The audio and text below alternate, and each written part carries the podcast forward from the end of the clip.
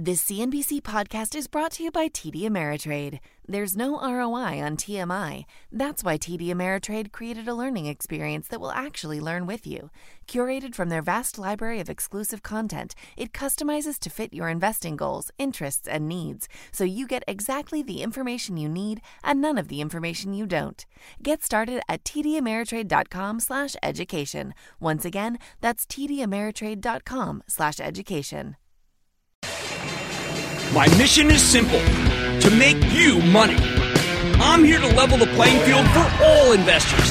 There's always a bull market somewhere, and I promise to help you find it. Mad Money starts now. Hey, I'm Cramer. Welcome to Mad Money. Welcome to. Other people want to make friends. I'm just trying to make you some money. My job is not just to entertain, but to educate and teach you. So call me at 1 800 743 CBC or tweet me at Jim Cramer. Sometimes the glass is half full. Sometimes it's half empty.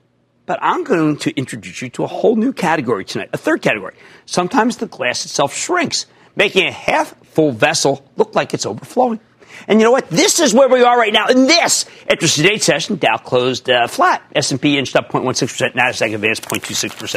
I'm going to give you some examples. Let's start with the old example thing that we all know, which is the half full, half empty. Uh, Walt Disney.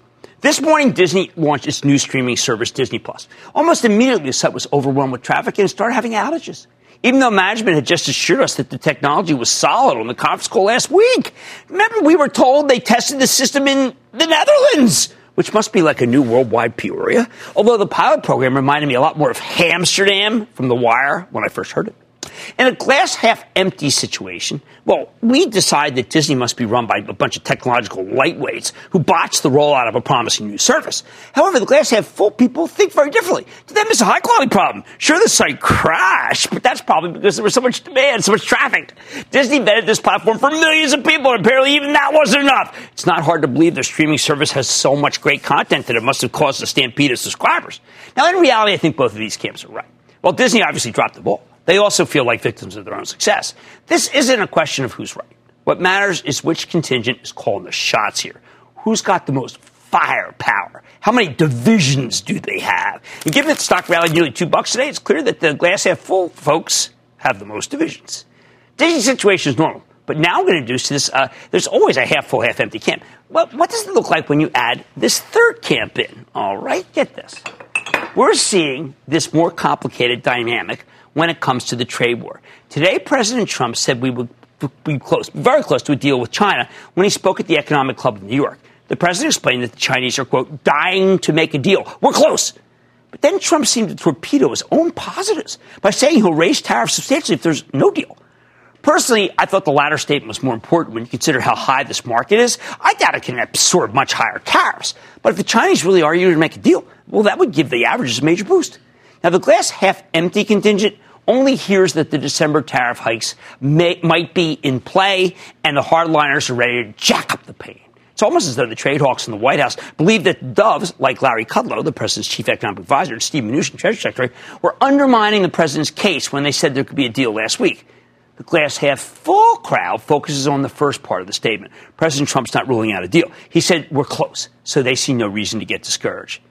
But then there's this third category. It's the glass totally full camp they saw Larry Kudlow standing at the president's side. And they say, wow, the president respects Larry to the point of repeatedly referring to him at this luncheon. And it makes them think a deal might be imminent. When Larry spoke to CNBC later in the afternoon, he talked about how there could be some real agreement going on, especially with the Chinese government allowing our financial firms to own entities within China. He made it sound like a, a, a, just a matter of time before we get a deal. The market rallied when Trump said we're close to a deal when it went back down, well, we, when we heard that the tariffs might be boosted, it, it looked like it was going to go really, really low. But then it bounced again once the glass is totally full. Crowd started chiming in. I think the optimism of this group is almost unhinged. But clearly, plenty of money managers believe that this is not nearly as good as this. Let me give you another example Rockwell Automation just a second. This is a really important uh, card that is shows you exactly what kind of community uh, crosstalk show we got going here. Um, automation. Rockwell Automation. Here's a metal bending company, one of the best there is. Rockwell is deeply cyclical, meaning its earnings are, are hostage to the strength or weakness of the economy, the slings and arrows. We've been told over and over again that cyclicals are on their last legs, right? Because they're going to report weaker numbers than last year thanks to the softness in the industrial economy. Well, apparently Rockwell Automation missed the memo. The company just reported a spectacular quarter, 1.4% organic growth, including real strength in some key end markets, oil and gas, mining, life sciences, cybersecurity, autos, food and beverage. And that's why the stock pulled at $18, 10%. Now let's mull this one over. A glass half empty investor thinks, are you kidding me?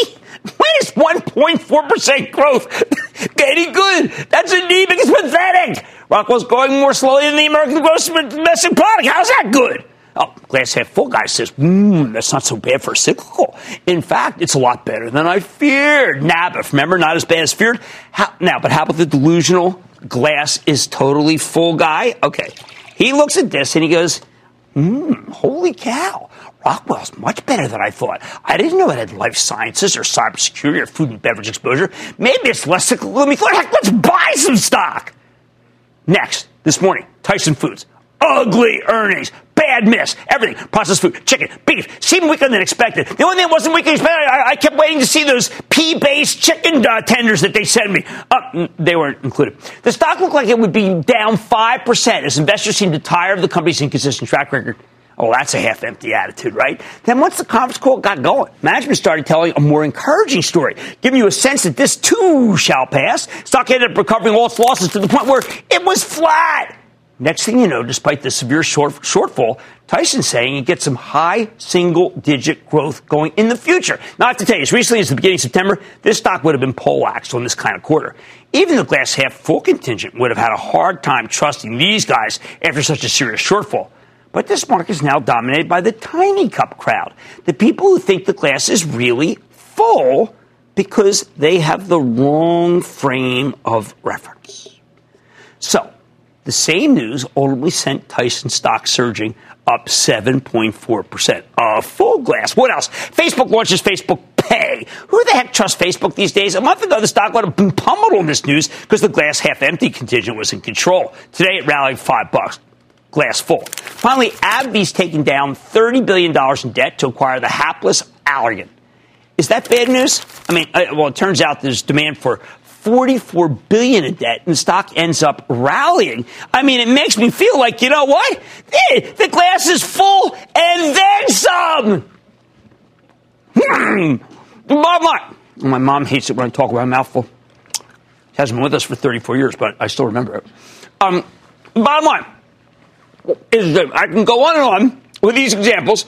So how long can this glass totally... Oh, oh my God. We'll edit that out in post production. Um, like this show is post production. I mean, we look at this. Look what we have here. I mean, aren't these great? Okay, I think that as long as the interest rates stay low, I'm a serious guy. This sense of optimism can sustain itself until we get some bad news on the China front. Of course, if there's a major trade deal, the glass is full crew. That will turn out to be right. Uh, otherwise, it's going to be too bullish unless some fresh money comes in from somewhere to take us higher, regardless. Whose brilliant idea was this? Jim, Jim in New York. Jim. Jim, hey. Listen, Jim, I'm calling about an investment in my kids' trust accounts. Okay. And I have a long view investor mentality when it comes to that. Okay. So we're sitting on 80% short term gains. Short term on XPO Logistics at $85. That's still $30 below its 13 month high. And I don't know what it is, whether it's trade news expectations, fundamentals. But these accounts belong to youngsters still years in college and an unrealized gain makes. Well, look, I want you. I want you to cut it in half. Now, why? I think Brad Jacobs is terrific. I like XPO, but it was rated down. Shorts hammered this thing and hammered this thing and hammered this thing. Now the shorts will say, "Well, Jim, that's because it belonged to me there." But I think Brad is a good man. The stock is up a lot, but now it sells at 22 times earnings, and that's too expensive versus the rest of the group. Charles in Maryland. Charles. Mr. Cramer, how are you today, sir? Hopefully, Charles, this is one. This is one banner day. It started at uh, three fifteen. It just keeps rolling. What's up? Oh, that's not bad. That's not bad. Mine started at four forty-five. So what you, early bird gets the worm, Chief. That's right. I'm trying to get one myself. Oh, listen, I wanted to ask you about Iron Mountain, and I was looking at the dividend on that dividend yield, 7.5%. I thought that was a cautionary tale, but it seems that they're doing well in digitalization of uh, documentation and storage. So wanted your opinion on them. It seemed like they're floundering, but you give me your uh, ideas. Well, Charles, I'm with you. I mean, I wish they would come on. I have liked this stock because of the yield, but the stock doesn't go up. And in the end, I prefer growth and yield, not just yield. But you and I are in the same mind. It does seem like a bit of a red flag. We've got to find out where's my red flag. Oh, well, let's just dip everything in these, okay? I, I, think the optimism can last, but I think it may be a little too bullish, which therefore makes me throw the red flag. Oh, On Mad Money Tonight, with news that Facebook is introducing a payments feature, how is PayPal positioning itself? I've got the CFO. Then a CNBC investigative report and shares of the real, real, reeling. That one is two E's. Last week. Tonight, the CEO responds to reporting that fake items are being sold on the site. And Micron stock has been volatile over the past years. Drama with DRAMs impacts the stock. I'm going to sit down with the CEO of this incredibly wild trader that I know so many who care a great deal about. So stay with Cramer. Don't miss a second of Mad Money. Follow at Jim Cramer on Twitter. Have a question? Tweet Cramer. Hashtag mad tweets. Send Jim an email to madmoney at cnbc.com or give us a call at 1 800 743 CNBC. Miss something? Head to madmoney.cnbc.com. This CNBC podcast is brought to you by TD Ameritrade. In unprecedented times, access to the right information can help you make better informed investing decisions. That's why TD Ameritrade is committed to providing a range of relevant educational content, like timely articles, informative webcasts, and access to daily live market news, so you can stay on the path to becoming a smarter investor. Learn more at tdameritrade.com slash markethub. TD Ameritrade, where smart investors get smarter.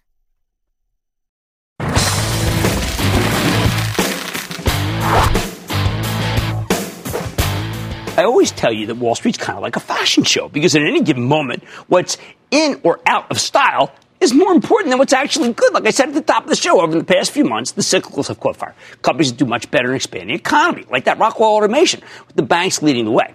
And when the banks are in style, the fast-growing financial technology stocks tend to go out of style, as portfolio managers can only have so much exposure to one sector if they want to stay diversified. Which brings me to PayPal. The huge digital payment platform has been a fabulous long-term performer, but its stock did peak at 121 over the summer. And for months, it's been hammered. By late October, it was trading at 96. That's when PayPal reported a spectacularly better than expected quarter, sending its stock up to 107 over the next couple of days. But since then, though, PayPal's quickly given back a big chunk of that move, drifting down to 102. Even though we know business is great, Wall Street doesn't seem to care right now. So what will it take to get the stock moving again? Hey, let's take a closer look with John Rainey. He's PayPal's CFO and Executive Vice President of Global Customer Operations to get a better sense of where his company's headed, what they're doing, and of course, because it is Veterans Month, what they are doing to help veterans. Mr. Rainey, welcome back to Mad Money. Hey, Jim, it's great to be on the show. And let me thank you for what you're doing by devoting time on your show to recognize veterans. Well, you know what, John? I was speaking with my friends Carl and David this morning in Squawk. And I said, one of the things they're so proud about PayPal, they recognize it can't be a day. We can't have this Veterans Day and then the next day be, okay, that was that. See you next November 11th. You've developed a Veterans Recognition Month, which to me has a lot more continuity, and I need you to explain it to others because they should adopt your method. Sure, sure. So we have at, uh, at PayPal as part of our diversity and inclusion initiatives, we have a, several employee resource groups. And one of those is something that we call SERVE, which is devoted to supporting our veterans. And our serve group for the entire month of November is honoring our veterans through a number of different, different initiatives. But one of them is through the sale of poppies, which, uh, as you know, is uh, the red flower that is recognized internationally as a symbol of the sacrifice of our veterans.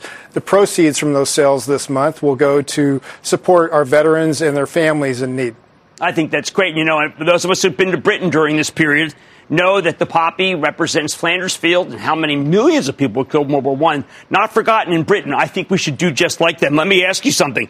How did you design your program? Because one of the things that I have found when I talk to veterans, and I do quite a bit of it, is they are a little bit lost in the business world. Why? Because they are so self-sacrificed that they only think of we. Yet when I want to go get a job at PayPal, I have to talk about me, me, me. How do you get over that? Well, we at PayPal are a better company, and we're actually a stronger workforce with veterans. Uh, our mindset is not that we're helping veterans by, by hiring them. We actually believe that they're helping us by coming to workforce. When employers look at uh, the qualities that they want in, in candidates, uh, military veterans have, have honed some of those skills in their career. Things like teamwork and discipline, uh, leadership, and these are things that they can bring to the workforce and make us a, a much better company. Well, you know, John, I got to ask you because you you guys are in some form or another in the news every day, and, and positive. Uh, today, Facebook announced an initiative. Hey, if they had announced it three months ago, we would have said, "Who are those guys?" But they announced a kind of a Facebook Pay initiative. My first thought was, "Wow, they're good partners with PayPal. This is going to hurt PayPal's business." My second thought was, "Wait a second, I got John Rainey on. Let's ask him." Sure, sure. Well, Facebook has been a long-standing and valued partner for us and will continue to be. We partner with them in many aspects of, of their payments, we'll do that with, this new announcement as well. I think when you step back and you think about the competitive landscape, uh, there are many people competing in this field, but, but really the competition is still cash good old fashioned good old fashioned cash where 85% of the world's commerce is still taking place. And with with things like what we're doing with Venmo and PayPal as well as many of these other initiatives we can make the the the movement and management of money a lot safer simpler and more secure. Now, they did it when you went to the Facebook page to look at the introduction. They did have an illustration that seemed remarkably like Venmo to me, as if therefore you wouldn't need Venmo uh, it, more competition the merrier, or is that just something that maybe you're going to have to start worrying about? Them? Well, by having an open platform, we partner with a lot of companies. And if you think about the, the what Venmo is in terms of the payments landscape, it, it has a, a social feature where people are, are sharing their experiences on that. And, and, I think very, very importantly is it's it's something that that millennial demographic is very attractive to. And so, you know, this is something that payments is, is a pretty sticky business, and I think we'll continue to do so. So we're going to focus on continuing to create experiences for our customer base that allow them to use it in, in, in ways that they can and ways that we can monetize it as well. Okay, so John, this afternoon, Larry Kudlow, who sat adjacent to the president today at the Economic Club, came on our air. And he said, you know what, the president – is very constructive, he believes, on Chinese trade talks. And even with the idea that some of our companies may be able to have an independent operation in China, some of our financials, isn't that what you have with the People's when the People's Bank of China lets you buy uh, seventy uh, percent interest in uh, in GoPay? You're already there. Well, well, look. So you know, there's a lot of talk about China and some of the the the trade noise that's out there and impact on our businesses and others. And so I think it's first helpful to understand that you know the average PayPal transaction is about sixty dollars. People aren't uh, generally speaking using PayPal to buy aluminum in bulk in China. And so the, the, the, trade noise is really not something that impacts our business. But China, to your point, Jim, is a very, very important part of our business. You know, some estimates have China as being as much as 40% of all cross border commerce by the year 2021. And if you look at our footprint today, we're relatively small in terms of the market share that we have in China. And so we're very excited that we're the first non Chinese company to be granted a payments license to process payments online in China. And so we think it has the potential to be a pretty significant development for us over time. But just speaking ge- geopolitically, John, I took it as a sign that maybe the Chinese are, it's an olive branch. I mean, they don't put out a sign that says this is an olive branch, but the fact is, is they let PayPal in. But I also know that you and Dan Schulman have a different culture, and they like your culture because they like the way that you help. Uh, have always been invested with people who are not necessarily of means. So perhaps it is political, or they just think that it's time? Well, I think it's easy to turn some of this into, you know, is this political or is it not? But the fact of the matter is, is it's actually good for Chinese consumers and merchants, and it's good for those that want to shop in China, in China as well. You know, with our network of 300 million customers around the world and over 20 million merchants, we're now enabling commerce for Chinese consumers to go shop at that network of merchants, and for consumers around the world to continue to shop at, at Chinese merchants. So I truly think as, as a win-win, but but it is, I think, probably a, an important development in the overall relations, given that uh, we are the first non Chinese company to be granted a license there. Well, I'm thrilled that you came on the show to talk about everything from the uh, the license in China to the Facebook relationship. But yes, most important, Veterans Month. John Rainey, who is the CFO of PayPal. Always good to see you, sir. Good to talk to you, Jim. Man, Thank you. will be back after the break. This CNBC podcast is brought to you by TD Ameritrade. Investing isn't one size fits all. Every investor has a unique style. That's why TD Ameritrade offers two different mobile apps. There's TD Ameritrade Mobile, which lets you manage your portfolio with streamlined simplicity, or Thinkorswim Mobile, which gives you tools you need for more advanced trades and in-depth analysis. Visit tdameritrade.com/apps to find the one that's right for you. Once again, that's tdameritrade.com/apps.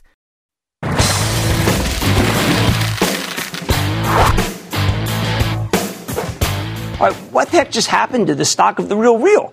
This company's the world's largest online consignment shop where you can buy and sell used luxury uh, apparel and accessories. The Real Real had the misfortune of coming public in late June, right before the markets uh, soured on IPOs. The stock tumbled from $30 at its peak on the first day of trading down to 12 bucks and change in August. Ouch. Uh, the company has an intriguing concept, though. It's growing like a weed. So the stock started to bounce right back, climbing to $23 a couple of weeks ago. But then the Real Real had a rough week. Last Monday, they reported an excellent quarter. It's a nice revenue beat with a smaller than expected earnings loss, a nice uh, forecast uh, bump, too. At the other same time, though, the stock would have probably roared higher the next day. But right after the quarter was reported, a CNBC investigative piece said that not every item is authenticated by experts. And a number of people at the Real Real employ employees to handle this may not have the expertise to do the job. Now, in response, the stock fell more than 10% last Tuesday. It's still down more than 5% since the news broke. And that's why we would like to hear from Julie Wainwright. She's the founder, chairperson, CEO of The Real Real to find out what is going on. Ms. Wainwright, welcome to Mad Money. Hey, thanks. Thanks for having me on. Okay, so Julie, let, us let, deal with some of these issues. Um, there are some questions, and I know you even put out a note about about uh, to our customers and consigners about counterfeit. But some people say maybe there's not enough real on real real. How do we? Oh boy. So first of all, I'm you know that was former disgruntled employees, and I want to talk about what we do today because okay. it's really different. So let me give you some stats. Okay. All right, we've sold 11.5 million products. Our net promoter customer score is 70.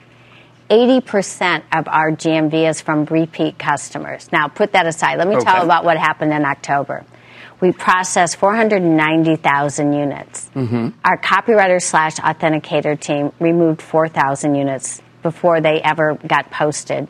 Before it went, removed 4,000 units because they, they were, were, not acceptable. They were counterfeits. Okay, and they determined that a copywriter who may not that's a person who is an authenticator at the same time. Well, here's what we do. Look, when we first when I first started the business, okay. copywriters only copywrote. Okay, and they went to authentication. Later on, we blended in the copywriter authentication. Okay. Each each copywriter authenticator gets 30 hours of training. Okay. They sit with other people. There's master authenticators. So yes, they plus the the expert, the high risk mm-hmm. authenticators, mm-hmm. remove 4,000 right away. Okay. So then, that's okay. That's then our QC team pulled another. That's our quality, quality control, control, quality team pulled another 139 from the okay. site. So if you just look at what that's what we do every day. Our brand is to keep fakes off the market. But now that's difficult. I mean, our CNBC investigation team interviewed nearly three dozen former employees, including three that appear on camera. Uh, and there was an internal document that they got that shows the copywriters are subject to strict quotas, and that that therefore could mean that there are fakes getting on the site because not everybody. It's a tough model to scale to have all the really have great authenticators. Oh gosh! Let, all right. First of all, let me talk about your documents. They were two years old. They're not even relevant. Well, All right, but secondarily, let's address your point. Okay. We use a combination of data, technology, and humans to drive the authentication Right. process. And it is hard. There's no doubt It about it. I mean, It you admitted hard. in your statement It that is it's hard to get every root every fake out, and the people who make fakes are pretty good at it. They are pretty good, which is why we keep iterating our process. So what we did even in August of this year doesn't look like what we do now. Okay. We have to keep iterating, and we get smarter all the time. Okay, well, here's what confused me. I mean, as someone who used to trade for a living, and this is it's two sides of every story. Ninety-five percent of your stock is sold short. That's almost as if there. I could argue that there's a conspiracy, or I could argue that people must think that you're going out of money, run out of money. But you have a very big bank account. Yeah, you have well, a lot of money in yes, the bank. You have have- 370 million. Yes, we have a lot of capital and we have a really firm path to profitability. We have more than enough capital to get us to profitability. So look, I that the whole short seller world's like a, a weird world to me. It's sort of the anti darkness thing. Understood. That's not where we live. We live in creating a great brand, a great company, and and and making sure that we actually keep fakes off the market. We do it every day, but we also provide an amazing service to our consigners, which keeps them repeating about 80% every single year. Okay, so talk to me. You've got a deal with Stella McCartney. You just announced a deal with Burberry. There's a very real outfit. Some people are telling me, uh, including some very good analysts, that there's a possibility that uh, Louis Vuitton could be coming or Richemont. Is it is that a likely or is that just a pipe dream? Uh, you mean in working with us? Yeah, be a partner. Well, we're let, let's. There's some really strong laws going on in Europe that raising the visibility of the environmental impact of fashion, both fast fashion and luxury brands. Right. Those laws are forcing them to reconsider their sustainability. Uh, pact with the planet, and they have to change. So I would say yes. I'm in discussions Okay. with big brands right now Okay. And um, and it really is to get people thinking about the circular economy and getting them reinvesting in, on the planet. Do you make your life hard by uh, giving statements periodically about how everything is real when we all know that no one is perfect? Sotheby's is not perfect. The, the, this Christie's is not perfect. Do you set yourself up to some degree for a level of criticism that may be justified because it's impossible to be perfect? I agree it's impossible to be perfect, but we strive to be perfect every day. And that the team's intention every single day and their actions, and by the way, and our consumers tell us that we are the safest place to shop on the internet, and that's what we do every day. Okay, so let, us go back to this notion of a copywriter and authenticator. Why is there a difference? I mean, if you're training people, they're either copywriters or authenticators. I, I'm confused about, you know, for instance, th- there was discussion in, in the piece about how some authenticators uh, for Ch- Chanel versus Fendi, that some some products got authenticators, some products got authenticators, and to me, it does seem a bit of a jumble. No, no, it's not. Again, uh, it really, the copywriter title is a, a throwback to when we first started. Okay. And by the way, let me just say that's going to go away because we're automating copywriting using machine learning. So by first quarter, the majority of things will be written by a machine. So the title is sort of an old title. Okay. But and the job is changing pretty dramatically even as we speak with machine learning and AI. Well, explain for our people who may not be as uh, as savvy this. Machine learning meaning that they're able to spot fakes. Machine learning be a So, so the a copywriter. Let's talk about their old job. Okay. So the first job was they literally looked at a piece, they um, checked to see if it was fake. Mm-hmm. They wrote what you saw on the website. They physically wrote it through a combination of pull down menus and writing it. Now, and what we're moving to is things are authenticated, a photo's taken, it extracts all the attributes and pre uh, preforms the product. So they won't even be writing things; they'll be checking it. So their job is changing pretty dramatically.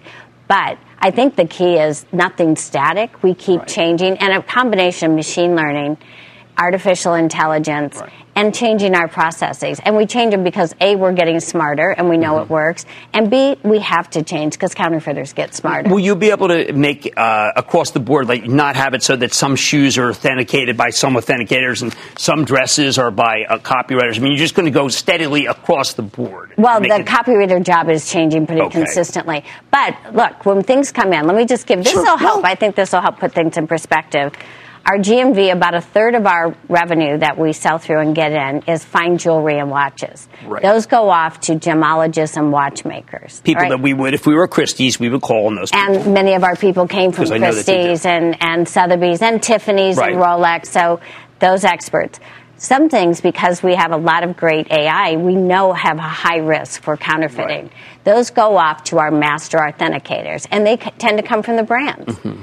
Uh, so they're coming from Fendi or Louis Vuitton or Tiffany or Christie's or Sotheby's, all right? So they do go off. They need an extra level because we've known over time that's where the money is. Other things went to another level, a group, the low risk, and they still authenticated. The difference is they won't be writing copy in the future at all. All right, now understand uh, our report. I thought was a good one, and that the network stands by it. At the same time, I think there's two sides to every story. You have a very good, fast-growing business. Have you gotten feedback from the, piece? Are you worried about trust in real, real? Um, I worry when anyone takes a one-sided shot at the Well, company. remember again, I know that's your story. My story is I built a business over eight years. We have a net promoter score of, over 70, which is is Apple 68, so that's a very good number. It's a good number, and we always work every day to keep our trust, every single day. So, regardless of what people write about us or what happens to the stock, our business just keeps getting stronger, and the team is focused on both keeping fakes out and providing a great service to the customers. All right. Well, I want to thank you for coming on. I think that this is the new frontier of of uh, of retail because people don't want their stuff to go to a landfill, and there's lots of good Right. stuff that is worth a great deal that we don't want to do that either. So I want to thank you so much for coming on. That is Julie Wainwright. She's the founder, chairperson, and CEO of The Real Real. It's an $18 stock. It was at 30 at one point, down to 12. Was at 23 before. The quarter was a good one. Mad Money's back at break.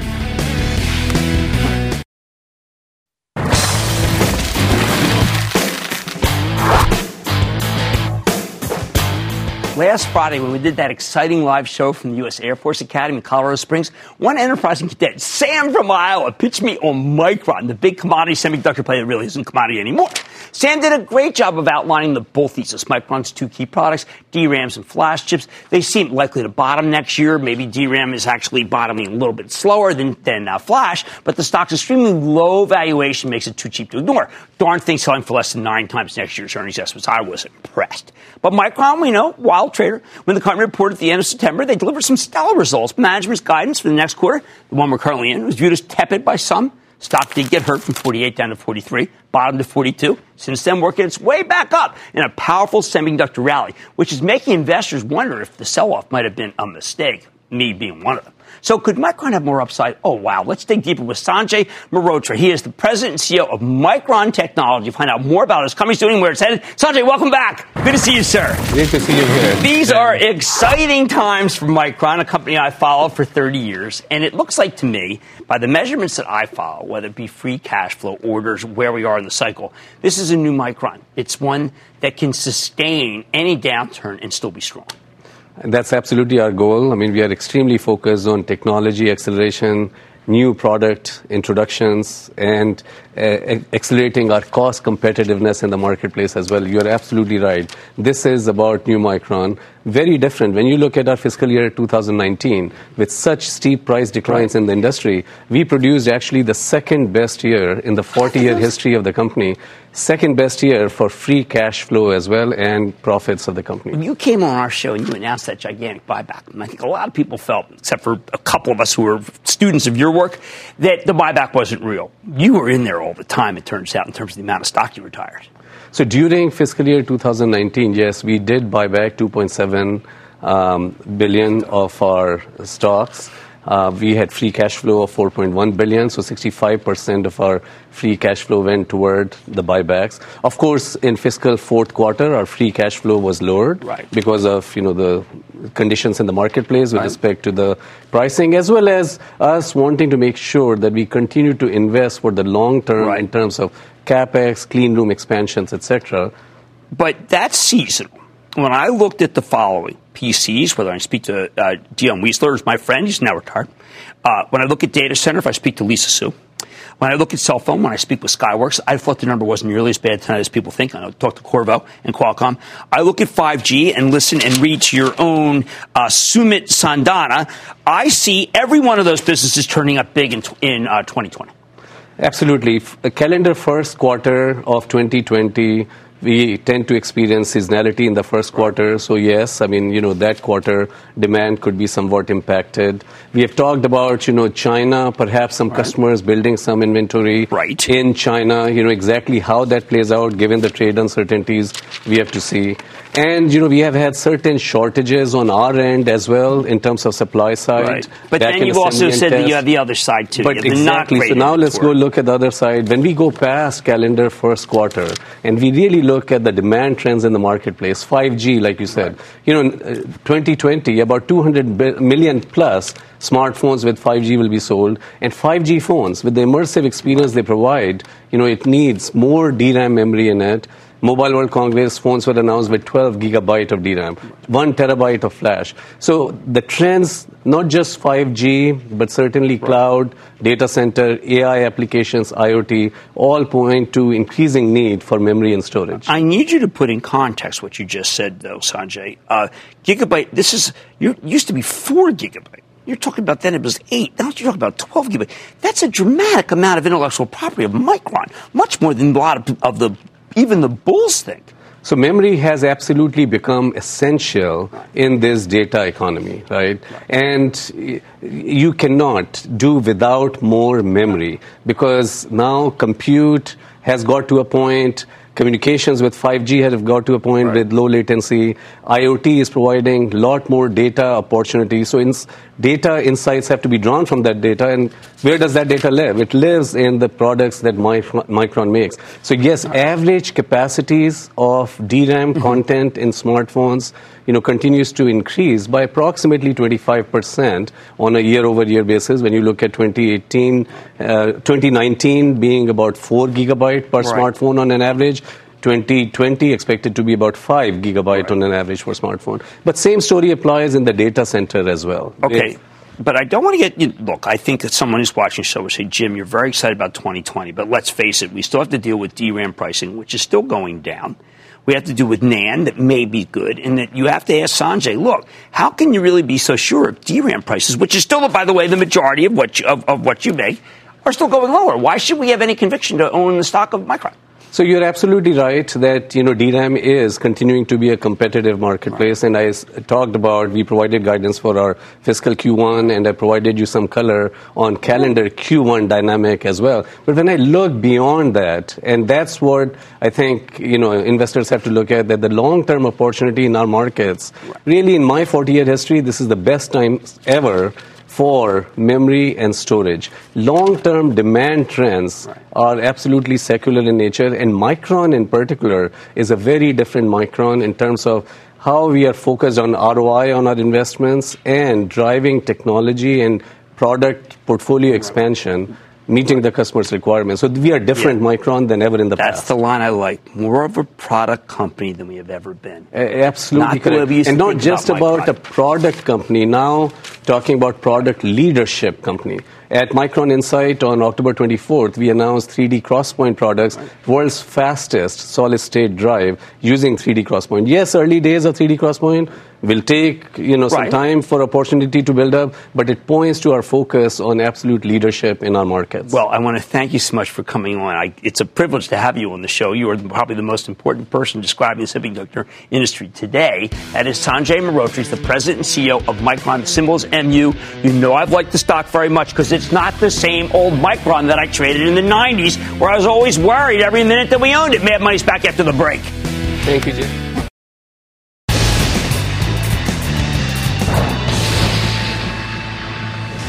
It is time! It's time for the name of the number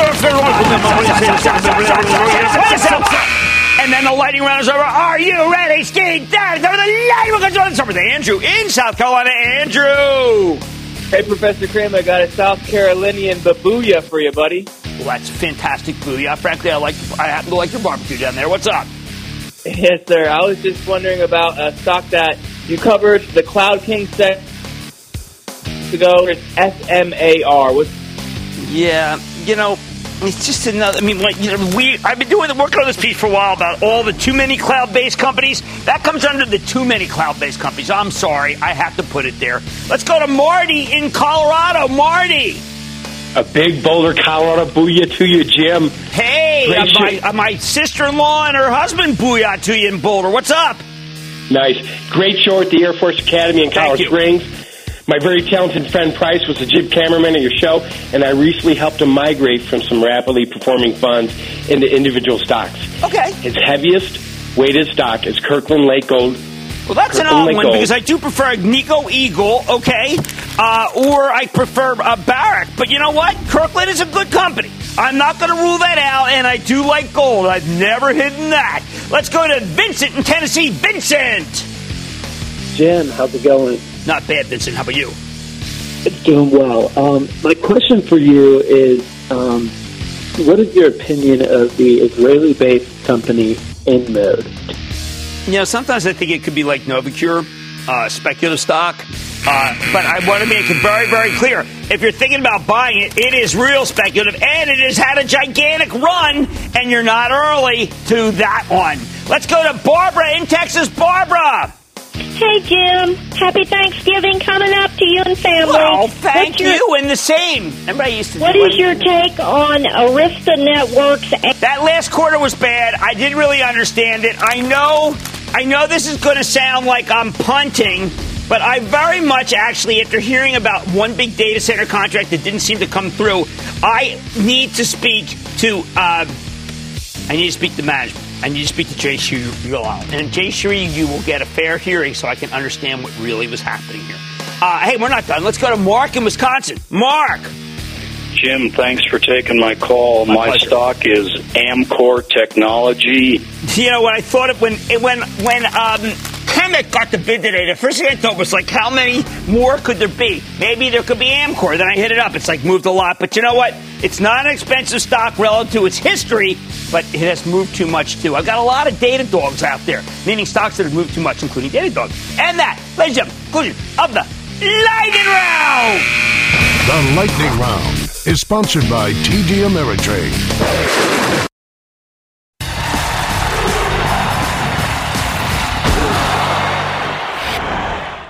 Last night we learned that Google, that Google's playing God, and not a benevolent God, with Project Nightingale. They plan to learn all about your medical history without your knowledge, your permission, or any of the kinds of safeguards that I think you and I would like. Why would Google do this in secret? Why would Ascension, an excellent chain of 2,600 Catholic medical facilities, even give them the data?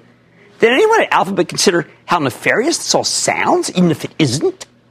For a company that's already under the microscope with the regulators going after them for antitrust issues, you'd think they'd be more worried about public opinion. And that's the problem with the darn FANG stocks. It just keeps happening. Facebook, Amazon, Apple, Netflix, and Google. Uh, well, you know, it's now Alphabet. They all seem to be plagued by such headline risk, and much of it, frankly, is self inflicted. I can't tell you how many times I've tried to get Apple to partner up with Cerner, an electronic medical records company that already has permission to handle your data. I think Apple doesn't really want to do that. Why? Because they think it's not totally above board. I mean, what Google's doing with Project Nightingale is so much worse. Of course, even if Apple has the right attitude, they clearly didn't realize they were wandering into a minefield with the new credit card, which is now being accused of discriminating against women, even though they don't you don't know they don't know if you're a woman or not. Married couples who file their joint uh, uh, their tax return jointly are being offered vastly different credit limits in cases. As far as I'm concerned, the credit card industry has been devoid of best practices from almost the beginning. And that means you need to default to the cleanest player of the group. Maybe you default to JP Morgan. Whatever JP Morgan does with its credit card, Apple should do too. Stop making it so that you're reinventing the wheel. Granted, it's Goldman Sachs that's actually doing this stuff, but Apple's the one who gave them the business. Anything Goldman does, uh, uh, does anything they do wrong blows back on Apple. Now, I think they'll opt for maximum transparency, but who knows what the next problems will be? More headline risk? Credit cards, a tough industry with different mores. What else? Yesterday, Facebook said it's going to start hiding the number of likes on Instagram because they don't want to hurt the mental health of young people. Well, there are two ways to look at this. You could say, bravo, Facebook, for taking action that might dent their numbers. Or you could say, wait a second, I didn't know that Instagram was hurting the mental health of teenagers. I feel like they're just giving some ambulance chasing lawyers ammo with that statement. Another minefield. There was an article this morning in the Wall Street Journal It was headed Amazon's heavy recruitment of Chinese sellers puts consumers at risk. Now, I read this story, and for the life of me, I have no idea what the heck they're talking about. But it just smacks of another seemingly dubious thing that Walmart isn't doing or Target or Costco. And again, it's secretive. It never ends with these guys. What are the consequences? Simple. We simply can't pay as much for these big tech stocks as we used to. Don't they see that? Don't the CEOs see that? Don't the board of directors see that? Because the long knives are out for them because of all these things I just mentioned. All right, so maybe Netflix isn't in, uh, involved with uh, regular scrutiny, scrutiny, but uh, Disney Plus launching today is facing some serious new competition. Is there anything that can be done here? Yes. And that's what's so frustrating. Facebook and Alphabet and Amazon and Apple need to be more like a company that's already been through the ringer. They need to be a little more like Microsoft. Develop businesses that aren't secretive. Be transparent in everything you do. Most importantly, they need to use the old adage I was taught by my lawyers 35 years ago, and what they drummed into my head. They'd always say, So, how would that look on the front page of the New York Times? Well, how about all those stories? How would they look on the front page of the New York Times? The answer is bad, suboptimal, so don't do it. These stories all look terrible, which brings me to the real reason why the FANG names always seem to be in hot water. These companies are run by brilliant people who seem to have forgotten how ordinary Americans look at the world. That's why they keep putting themselves in positions where politicians and journalists can tear them to shreds. I think they need to get some good in-house counsel that they're actually willing to listen to. They need outside lawyers who will stand up for themselves and t- try to get these people to realize what the truth looks like and stop generating horrible publicity. In short, these Silicon Valley executives need to stop thinking so much like the Stanford computer scientists they often are and start using a little more common sense and seek more truth. When Congress and the FTC and the Justice Department are already gunning for you, doing anything else that puts a target on your back is probably pretty unwise, don't you think? Yet their rapaciousness keeps getting the best of them. And long term, that's not good for the shareholders or, frankly, themselves. Stick with Cramer.